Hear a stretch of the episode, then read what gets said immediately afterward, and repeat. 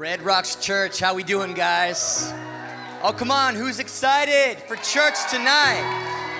Let's go. I love this. My name is Doug. If I haven't met you, I would love to meet you. Welcome you guys to our brand new series that we are calling Religion Rehab. And I hope you're excited because this is going to essentially be like one sermon over the period of six weeks that kind of builds on itself as we go. And we are expectant and excited to get real in this series. And so I want to challenge you don't miss church. And if you have to miss church, catch up online to make sure you don't miss any of this because it's about to get real. For real. Like, I, I don't know if you came to church for the community or for a cup of coffee or for a cool bracelet that we'll give you on your way out tonight. Like, I, I don't know. Maybe it was a sermon with three points in a poem to take notes in your color coordinated diary. I'm not sure why you're here, but I have a feeling that the creator of everything is interested in some life transformation starting tonight to take place over the next six weeks. And so thank you for being here. I, like, I, I don't want to waste your time, and I'd rather just get real right from the get go, if that's okay. We are calling this series Religion Rehab, and it's an edgy series title. But here's the heart behind it is we we would bet that every human being, Christians and non Christians, every human being to some extent has been burned in some way, shape, or form by the concept of religion. And therefore, all of us, to some extent, are in need of a little bit of religion rehab. That being said, this is this series is not about bashing the church or throwing stones at Christians. This is not a series that's going to make a case for why you might feel justifiably burned or mad at the church, although that's probably true and I'll give you that and I'm sorry for that and we'll talk about that. But just because something is true doesn't necessarily mean that it's helpful and like Albert Einstein would say, you can't fix a problem with the same consciousness that created that problem. You need to get up and you need to get above it. And so the point of the series is not to bash, it's to build. The point of the series is not deconstruction, the point is reconstruction. Releasing religion, releasing religion, and stepping forward into freedom, releasing religion and, and restoring relationship, releasing religion so words like repentance can be redeemed in your life, and words like obedience no longer have to be like a weight on your shoulders, but rather can start feeling like, like a breath of fresh air. The point of this series is forgiveness for the sake of wholeness, to be bigger than what's happened to us, to stop trading away our right to be free, our Christ blood given right to be free so we can hang on to our right to be to be mad. That's not why Jesus came. Jesus came so we could release religion and get on with our lives in wholeness and completion, moving forward in freedom. He came so that we could rehab some religion and say yes to a much better invitation. And in case you're wondering, well, what is that invitation? And where is it in the Bible? I'm so glad you asked. It's in Matthew 11, verse 28, and I'm going to read it for you right now in the message version. And this is red letters in your Bible because this is straight out of the mouth of Jesus. He says this Are you tired? Are you worn out? Are you burned out on religion? If so, here's the invitation three simple words. He says, Come to me, and you will recover your life. Come to me. Let's release religion and let's say yes to a, to a much better, a much more captivating invitation. I want to show you this in a story in John chapter 8. If you have your Bibles, go there really quick. If not, this will be up on the screen. You might know this story as the story of the woman who was caught in adultery. Here's the scene John chapter 8. At dawn, he, being Jesus, went to the temple again and all the people were coming to him. And by the way, this is the last and final day of their biggest religious festival that they have every single year. Jesus, on the final day at dawn, went to the temple again, and all the people were coming to him. He sat down and began to teach them. Then the scribes and the Pharisees brought a woman caught in adultery, making her stand in the center. Teacher, they said to Jesus, this woman was caught in the act of committing adultery. Now, in the law, Moses commanded us to stone such women. So, what do you say, Jesus? They asked him this to trap him in order that they might have evidence to accuse him. How many know it never goes well when you try to trap Jesus? Jesus, in this moment, he stoops down and starts writing on the ground with his finger. When they persisted in questioning him, he stood up and said to them, How about this? Let's do this, guys. The one of you who is without sin in your life, you should be the first to throw a stone at her. And then he stoops down again and continues writing on the ground. And when they heard this, they left one by one, starting with the older men. How many know you get more humble and you get wiser the older that you get, starting with the older men. And only one, only one was left at the end of all of this, and it was Jesus, left alone with the woman in the center. And when Jesus stood up, he said to her, Woman, where are they? Has no one condemned you? No one, Lord, she answered. Neither do I condemn you, said Jesus. And now go, and from now on, do not sin anymore. It's John 8. We'll call this message today, if you're taking notes, there's an order to this. This whole Christianity thing, you guys, there's an order to this. And so, God, we love you so much. Let your presence, let your spirit invade this space, God. I feel you here. I feel you here like in a tangible way right now. Holy Spirit, know how welcomed you are in this house every single week. God, thank you so much for all the amazing things you've done so far on this church journey for this family, God. And I pray, even for the next six weeks, for this journey called Religion Rehab, God, that you would give us the courage, the kindness, and the grace for the ride. I pray, God, for, for deep healing. And I pray for radical new levels of forgiveness for people for the sake of experiencing wholeness in their life. And I pray people would, would feel new levels of freedom they never thought possible for them. It's a bold prayer, but we pray it, and we pray it in the powerful name of Jesus Christ. And everybody said, Amen. Sarah, thank you. Come back with like 10 minutes left. Make me sound spiritual again. It's gonna work. And just watch. Even if you get nothing else until then, she'll come back and like, you're like, oh man, this is good all of a sudden. It's the Holy Spirit padding. It's great. Okay, where are my math people at?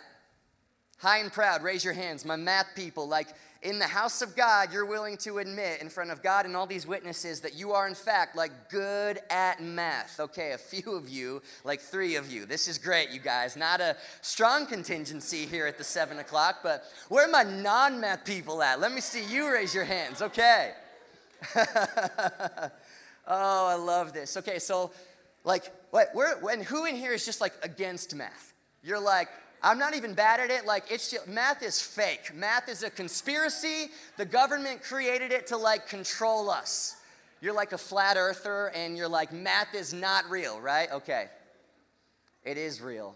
And the earth is round because it just is. We have pictures of it. But, um, my buddy George showed me this equation, and uh, we're about we're going to put it up on the screen. This went around on social media for a while. Do not yell out the answer yet. I want to let you just have like 10 seconds to compute this in your brain, in your own fantastical brain. Compute this equation. Five more seconds. Three more seconds. Two, one. Okay, I'm going to count to three. And when I count to three, you're gonna yell out the answer to this equation, okay? One, two, three.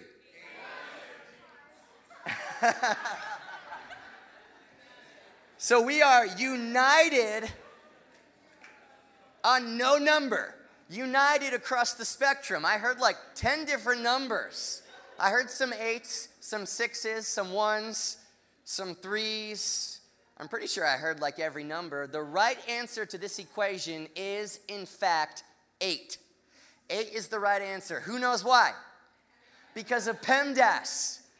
And in case you're like, what the heck is that? That is not a cuss word. That is actually, in mathematical language, that is called the order of operations, okay? And it means we do certain functions like multiplication and division before we do addition and subtraction. And by the way, if you got this question wrong, it probably means you were cool in high school. So just feel better about yourself, like generally, okay? That's why I nailed this question. Is that braggy? It might be braggy, but like, guys, math is just, math is my thing, okay? Always has been. That's why I'm a pastor now, okay? Because math and Christianity are very similar. You see how I just made this spiritual? Like, watch this, I'm, I'm for real. Math and Christianity are very similar because in both of them, the order matters. In Christianity, the order matters. In fact, if you get it out of order, you no longer have Christianity. Here's just one example. As soon as you put rules in front of relationship, you no longer have Christianity. Like you might have all the ingredients there, but how many know? Like th- there's an order to this. Turn to your favorite neighbor right now and say, There's an order to this. There's an order to this. Now turn to your other neighbor, your second choice, and say, Other neighbor, there's an order to this. I want you to know too. Guys, there's an order to this. All the ingredients might be there, but the order affects the outcome. The order affects the outcome. Christianity is a relationship before a religion. And you might be thinking, well, Doug, that's really cute and that sounds right, but do you have like a visual aid you could use to like help us better understand this? And I'm so glad that you asked because we actually today happenstance, like we have a ladder on stage. And so here's what's going to happen this ladder is going to represent for us the concept, the theory of religion. And so, just to make this simple, religion is man searching for God. I am going to behave my way to heaven. I am going to earn and deserve my way to heaven, right? Religion says, hey, you want to be accepted? Well, then you better start being acceptable. Hey, you want to be loved? Well, then you better get your stuff together and start living a life that's a little more lovable, right? You behave, you behave, you behave, and eventually you will belong, and hopefully, somewhere along the way, you will also believe. And by the way, this is the backbone of every major world religion except for one. And it was C.S. Lewis who famously transitioned from an atheist to a Christian for this reason because he said Christianity, of all the religions, is the one that no human being could think up. In other words, like you take the 10 smartest people in the entire world and you put them all in a room together and you say, hey guys, come up with the next world religion. You're not coming out until you come up with it. Good luck. Like they would start with this ladder in mind. This would be the foundation that they start with. Nobody would think up the story that we read about in the Bible. And here's what I mean by that nobody would think up a God whose love for his people was so unconditional and so, dare I say, reckless that he actually decided to come down the ladder and get us because he knew we would never be able to get to him on our own. Religion says, I obey so that I can be accepted, but Christianity says, no, no, no, I'm accepted already, therefore I obey. Like the story of the Bible is not that God like sent his one and only son because like we like he couldn't help himself because we we loved him so much that he just had to send Jesus. Like he's in heaven and he's like, "Oh, they sure do want me down there. Oh, they love me so much. Okay, guys, I'm coming." No, the story of the Bible is John 3:16, for God so loved the world that he just couldn't help himself. It was God's love for us that made him send his one and only son Jesus down the ladder to come and get us. We'll say it this way, one more way. Religion is sustained by man's fear of God. Christianity is sustained by God's love for man. there's an order to this. There's an order to this relationship before religion. Now, in John chapter 8, we stumble upon a very religious scene. Okay? We stumble upon a scene with Jesus and this people group, and their religion was given to them in the Old Testament from God through Moses, the law, the Ten Commandments. And by the way, the requirement for the Ten Commandments is perfection. The requirement with no grace for the Ten Commandments is perfection. And I know this might sound harsh, but this woman has broken the Ten Commandments. She has broken the law, and she rightfully, according to the system, according to religion, she rightfully deserves an execution. In fact, this is what the Mosaic law demands. And the same is true for the guy, by the way, that she slept with. It takes two to tango. We don't know where this guy is right here. He's conveniently absent from the scene. Maybe he's in the angry mob holding a rock. We don't know. That's another series for another day. Regardless, to make this a little bit more personal for all of us, the point of this story is actually not. Guys, don't be like these jerks with these rocks. Come on, guys. WWJD. Be more like Jesus. Guys, seriously, we need nicer people, kinder people. Drop the stones. Come on, let's be, let's let's go do what Jesus would do. Like, that's true, absolutely, but that I would say that's like layer three or four to this story. So it's true, but the primary point of this story is that you are this woman. And so am I. All of us have sinned and fallen short of the glory of God. And the Bible says the wages of sin is death. And like all of us will at some point in our lives, this woman gets found out in this moment, dragged out of a tent, exposed, like, eh, like every, every bit of the bad and the ugly about her life is exposed. She is exposed for being a breaker of God's law. And then Jesus, who is God and wrote the law, shows up on the scene and stops it. And so, right there, you think, well, two things. I think, man, well, Jesus, you're awesome. First of all, like, way to go, that's cool. But secondly, like, it's not, it's not fair though. Like, you're breaking your own law.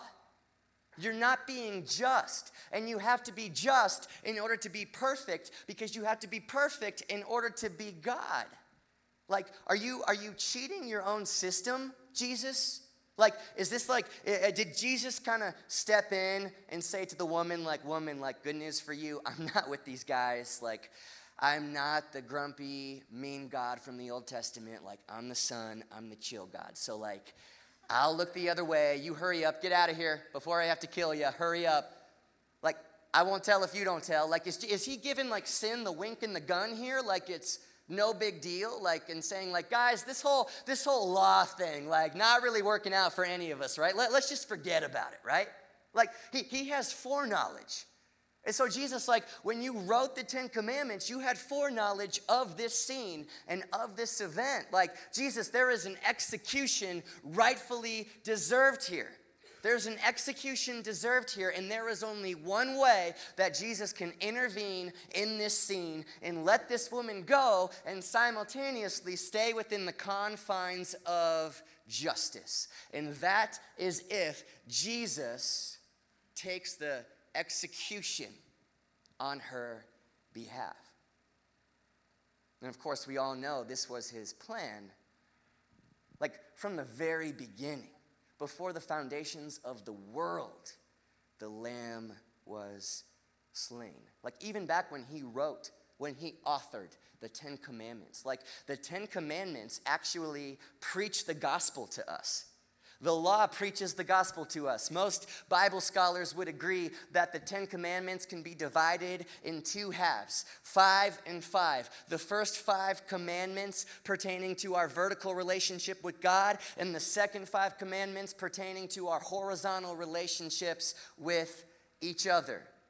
And so, five and five. Five is a significant number in the scriptures. In the scriptures, five is the number for grace. And so, in the Ten Commandments, you have grace and you have grace. Or I could say it this way from grace to grace. That gets even more interesting when you read John 1:16 which says this, and now out of his fullness, out of Jesus' fullness, we are fulfilled and from him we receive what? Grace heaped upon more grace. And so even the 10 commandments, you guys, foreshadow a day when we will need something more than the 10 commandments. Even the Ten Commandments foreshadow a day when all of mankind will fail at keeping this perfectly and this perfectly. All of humanity will fail at it.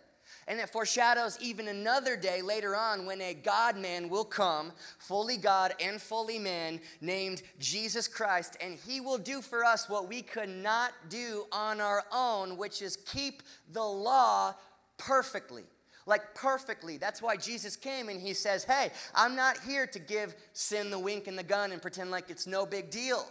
I am not here to abolish the law. I am here to what? To fulfill the law once and for all. I haven't come just to, to simply look the other way. I came to destroy sin once and for all through my perfection, which is why 2 Corinthians 5 21 says that after Jesus pulled off perfection and lived a perfect life, that he hung on a cross and he, he became literal sin as he hung there on the cross. He became literal sin, and in one moment, he absorbed all the punishment due all of our sin, along with this woman's execution. He absorbed all of it on the cross, and in that moment imputes to us his righteousness and his perfection. He lives a perfect life so that he could die as a perfect sacrifice at the perfect time in order to perfect some very imperfect people. This woman, me, and you. Jesus is, well, he's in control. He knows the end from the beginning, which is why he's so dang casual in this scene. Which, by the way, I don't know if you noticed when we read it, is a heated and heavy scene. Like, first of all, we got this woman caught in sexual immorality and dragged out of a tent. Like, how awkward is that, first of all, right? And then we've got an angry mob full of guys with rocks in their hands who are literally ready to stone her to death. And then we got Jesus who just like steps in between both of these parties and for not like even a second does Jesus think, "Oh, I hate confrontation." This is the conflict resolution part and uh, my least favorite part. And by the way, I hope I don't get hit with a freaking rock right now. Like because that would hurt, right? And like, Jesus is like, he's calm, he's relaxed, he has a, a resting heart rate. He casually drops to his knees and doodles in the dirt. Looks at this woman in the worst moment of her life, and catch this. He is not shocked by her sin. He's not shocked by her sin. And by the way, that's good news because we're that woman, you guys. Jesus is not shocked by your sin. Even on your worst day, in your worst moment, when you when you feel so like dirty and angry and so unlovable, God in that moment does not look at you and go like, "Oh, oh my me." Oh, even with all my infinite wisdom and foreknowledge, I, I was not ready for this. I was not prepared. Ooh, like, God's never looked at you like that. What does Jesus say to this woman at the end of all of this? He says, Neither do I condemn you. You cannot say that sentence with a scowl on your face, it is impossible. Now, maybe churches have looked at you with that kind of expression before. Maybe Christians have looked at you with that kind of expression before. Here's the reason for that it's because every human being, like not just Christians, guys, all human beings are obsessed with the behavior of other human beings. Meanwhile, you've got Jesus who is obsessed with the backstory behind the behaviors of human beings. Because you better believe this woman has a backstory. You don't end up in that tent that morning doing what she was doing unless there is hurt and pain in your life that you're trying to numb and escape. You don't become a drug addict unless there is hurt and pain in your life that you were trying to numb and escape. You only hurt people when you've already been hurt by people. There's a backstory. Nobody like plans on an affair or, or a divorce. Nobody chooses depression or anxiety. All of these behaviors have a backstory, which is why, which is why, listen to this, there is not a person on this planet you could not learn to love if you simply just took the time to get to know them. Every behavior has a backstory.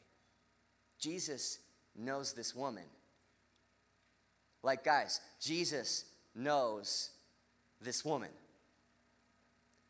Hey, you guys, Jesus knows this woman. Why am I saying that over and over again? Because I think that sentence right there kind of gets lost on us in 2019. You know, we are called the most connected generation. And yet, at the very same time, never before has there been a group of people more lonely than we are because we're connected, but like there might be some of you in here and you would honestly say, nobody really knows who I really am.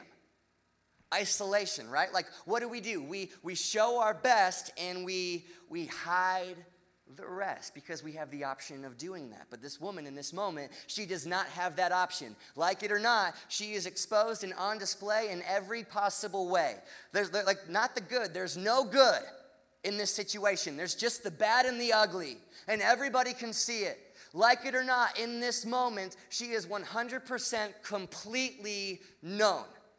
And I would argue this, like I, believe this with all my heart, that this day in her life began as the worst day of her entire life. And I believe with all my heart that it's about to shift and transition into the greatest day and the most the most life giving, life transformative day and moment of her entire life because she's about to find out what it feels like to be fully loved in the same moment that you are fully known. Fully known and fully loved at the exact same time. Like, do you know what that feels like? Like, really fully known and fully loved simultaneously. This is my favorite quote by Tim Keller. Check this out. To be loved but not known is comforting. My gosh, that is us to a T. To be loved but not known is comforting. To be known and not loved is our greatest fear.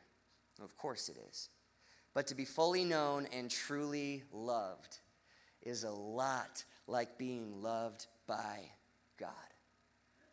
And so let's just, let, let, let's say in this scene we have this woman.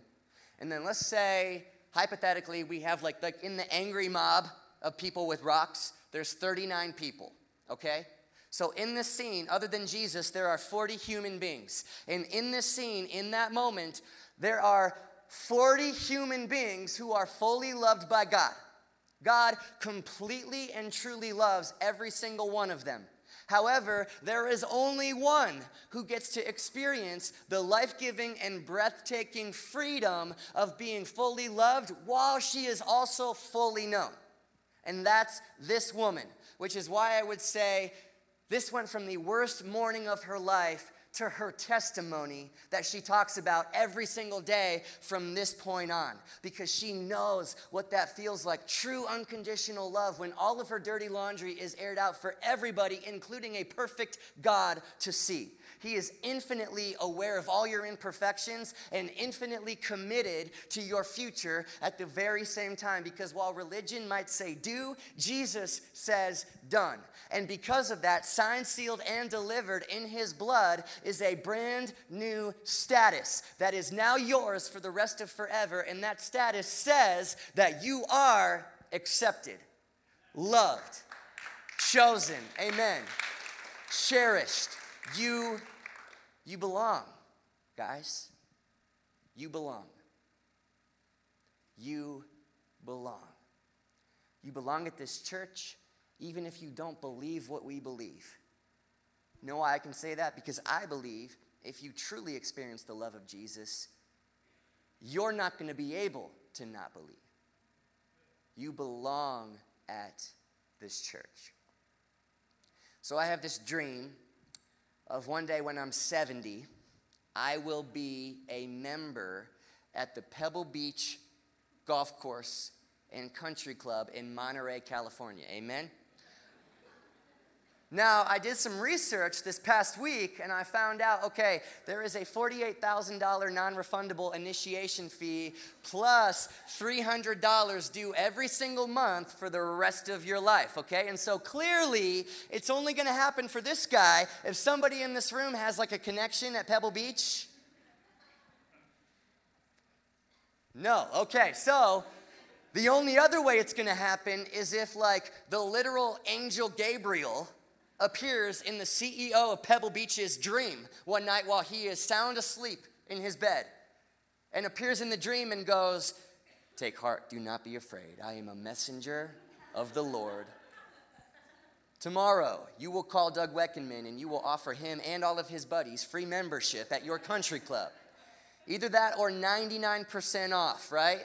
None of this 98% stuff. He's not going to be able to afford it if it's a 98% discount. 99% or above.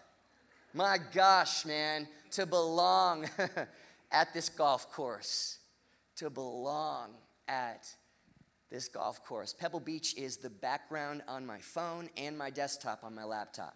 Like, oh, guys, to belong at Pebble Beach, man. I want you to take a second and think about the fact that you belong in the kingdom of heaven. All right, I'm talking the most expensive club that there is. And somebody else has offered to pay for you and every single one of your friends. The price to get into this club is perfect blood, which, by the way, you do not have and neither do I. In fact, in all of history, there was only one who ever had perfect blood. His name was Jesus, and he actually gave it to you as he was being crucified. You know what that's called? It's called grace, and it is a free gift meant to simply just be received. And now that you've received it, do not try and, and do not cheapen his gift to you by using religion to try and pay him back for it. Because once you belong, you belong. Once you're in, you're in. And by the way, he saved you and said that you belong with all the knowledge of everything that you've ever done your whole rap sheet, all the times you've ever been a knucklehead in your entire life. He knows about all of it with foreknowledge of everything that you're gonna do in the future. Like that way, like way in the future, September 29th, 2054 when you screw up royally like god he like that's not a place that he knows about he is outside of time and that's a place that he is right now okay? Watching you sin right now, not with a weird look on his face. He knows about that, and yet, right here and right now, he loves you and saves you. You are fully known and fully loved. Like, here, even if you get caught in the act of sexual immorality and dragged out of a tent during a religious festival, I mean, it doesn't get much worse than that right there. Like, you do not have it in you to out sin the grace of God. I like you, you're great, you're not that good, and you're not that powerful. Once you're in, you're in. You belong. Why? Because you know the CEO of the club.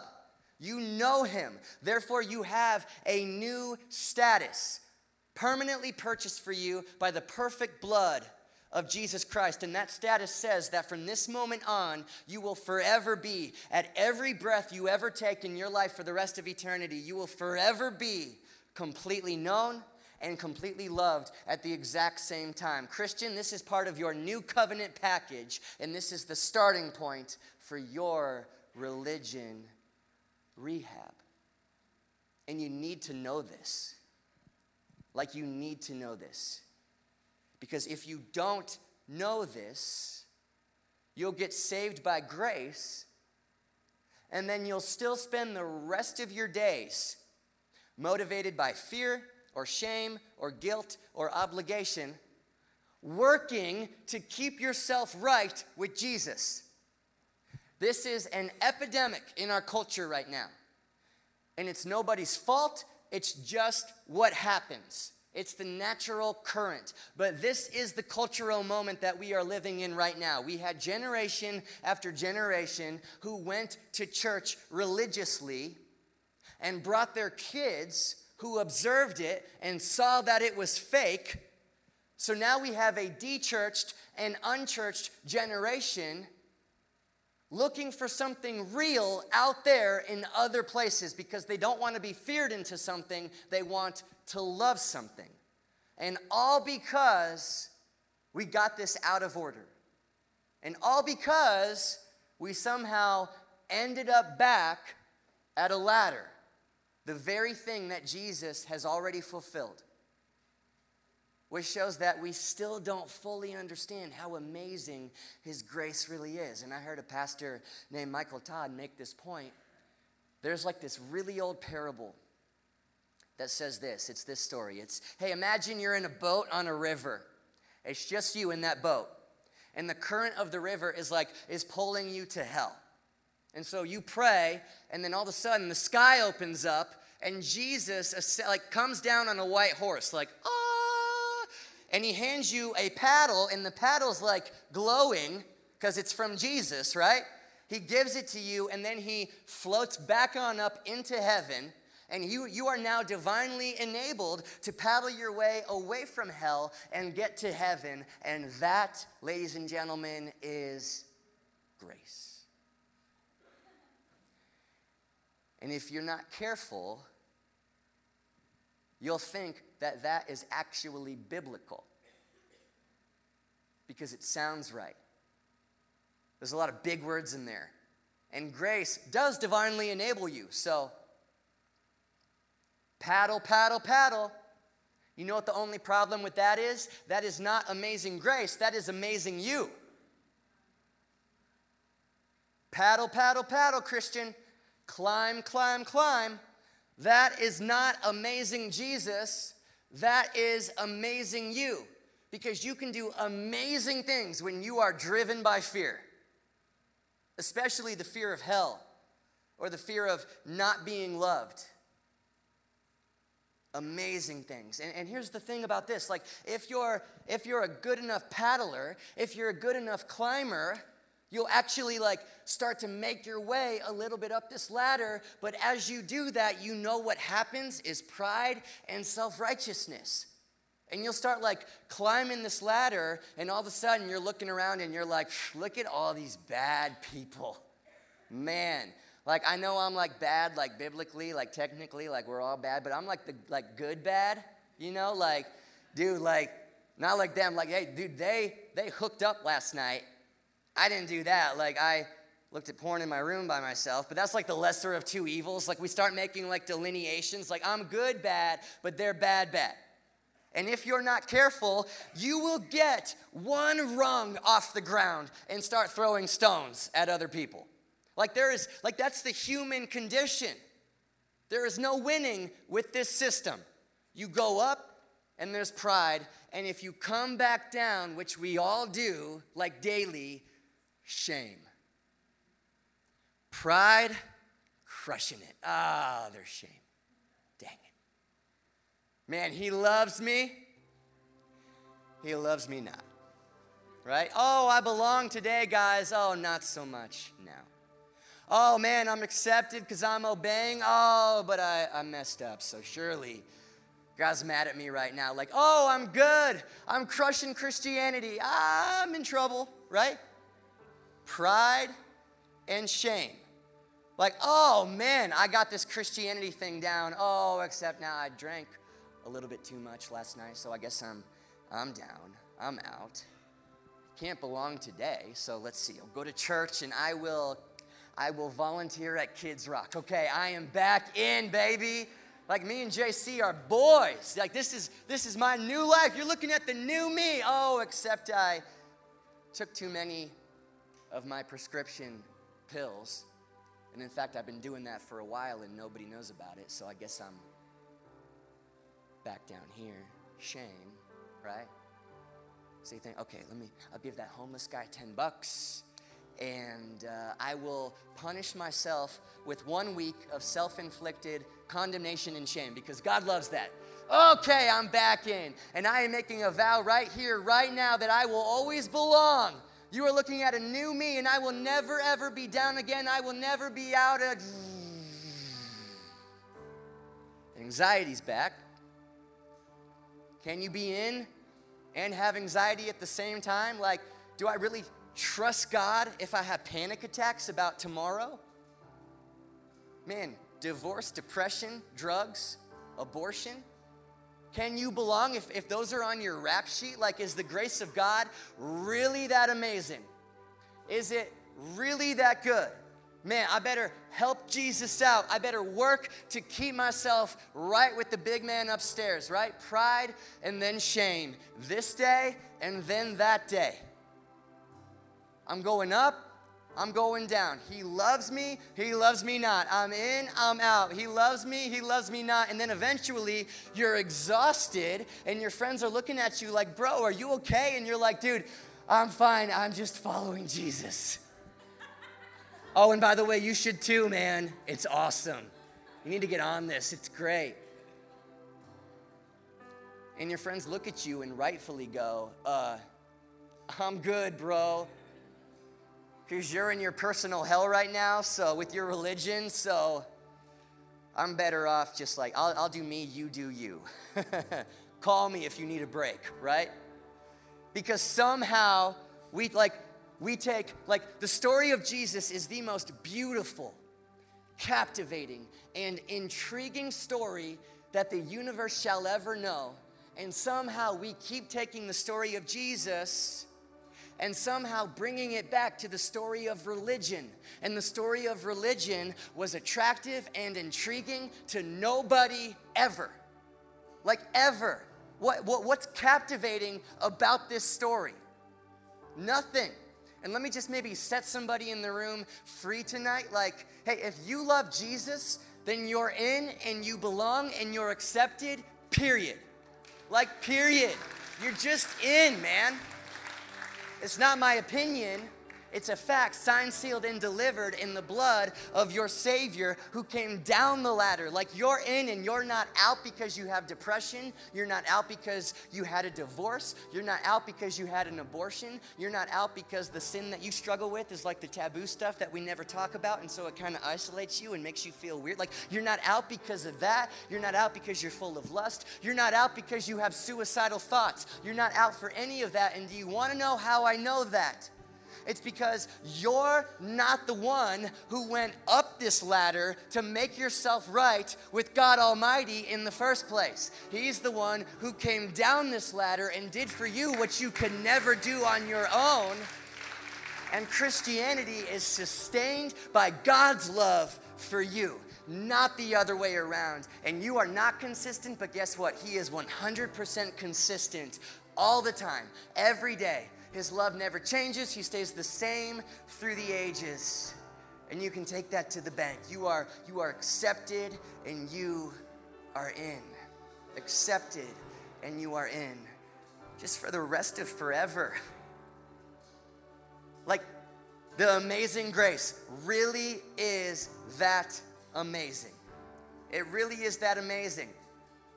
You believe and then you behave not the other way around. Put rules before relationship, you no longer have Christianity. man, I belong, I believe, and then I behave. Except now I'm not obeying to be accepted. Like, I mean, I'm already loved. he loves me so much. I love him so much. Therefore, like, it's like my delight to obey. It's my honor to obey. Like David said, like the law, it's like honey on my lips now because I got the order right. Like, what's the order of the final two things Jesus said to this woman? I don't condemn you, woman. I don't condemn you. So now, therefore, go and leave your life of sin. And that's a much more captivating and beautiful story than this. And so, do you know that you're fully loved and fully known all at the same time? Like, do you know what that feels like? Maybe I'll, ask it this way Do you ever doubt, even for a moment, that you are fully known and fully loved? How about on your bad days? Because if you doubt it for even a second, then you probably need some religion rehab. Do you have delineations for like sin and rank some of them as like worse than others? Because if you do, like, do you grade yourself on a curve around like other Christians? Because if you do, you probably could use some religion rehab. Do you think God's a little more pumped about you on the day that you wake up at 5 a.m. and memorize another chapter in Galatians before you pray for everybody in your phone book in your crushing life? Do you think He's more in love with you on days like that? Because if you think that, you could probably use some religion rehab.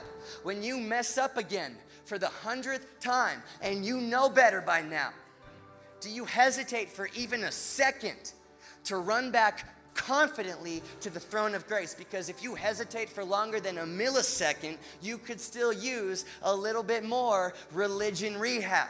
Do you talk about and gossip about other people's sins and struggles when they're not in the room? Do you make fun of, of famous people because they struggle publicly?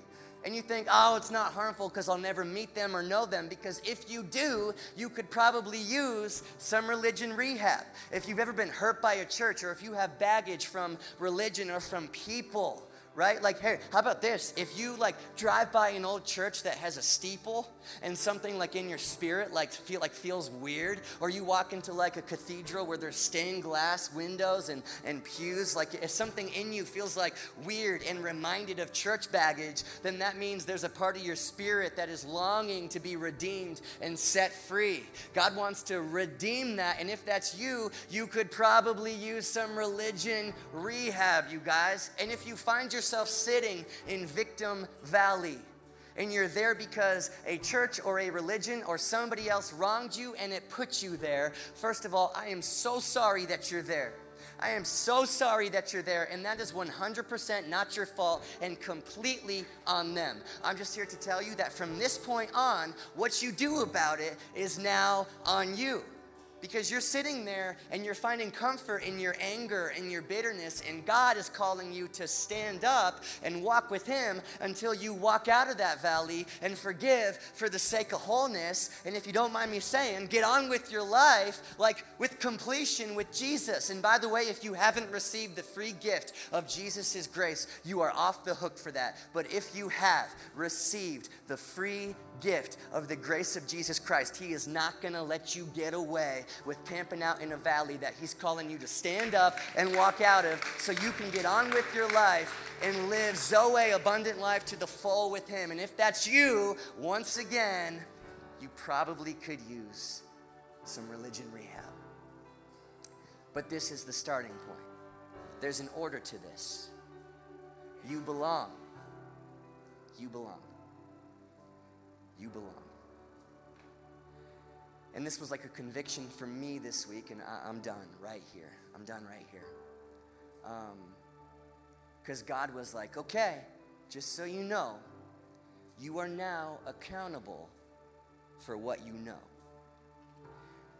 So that's the danger of being an overtaught and underapplied generation.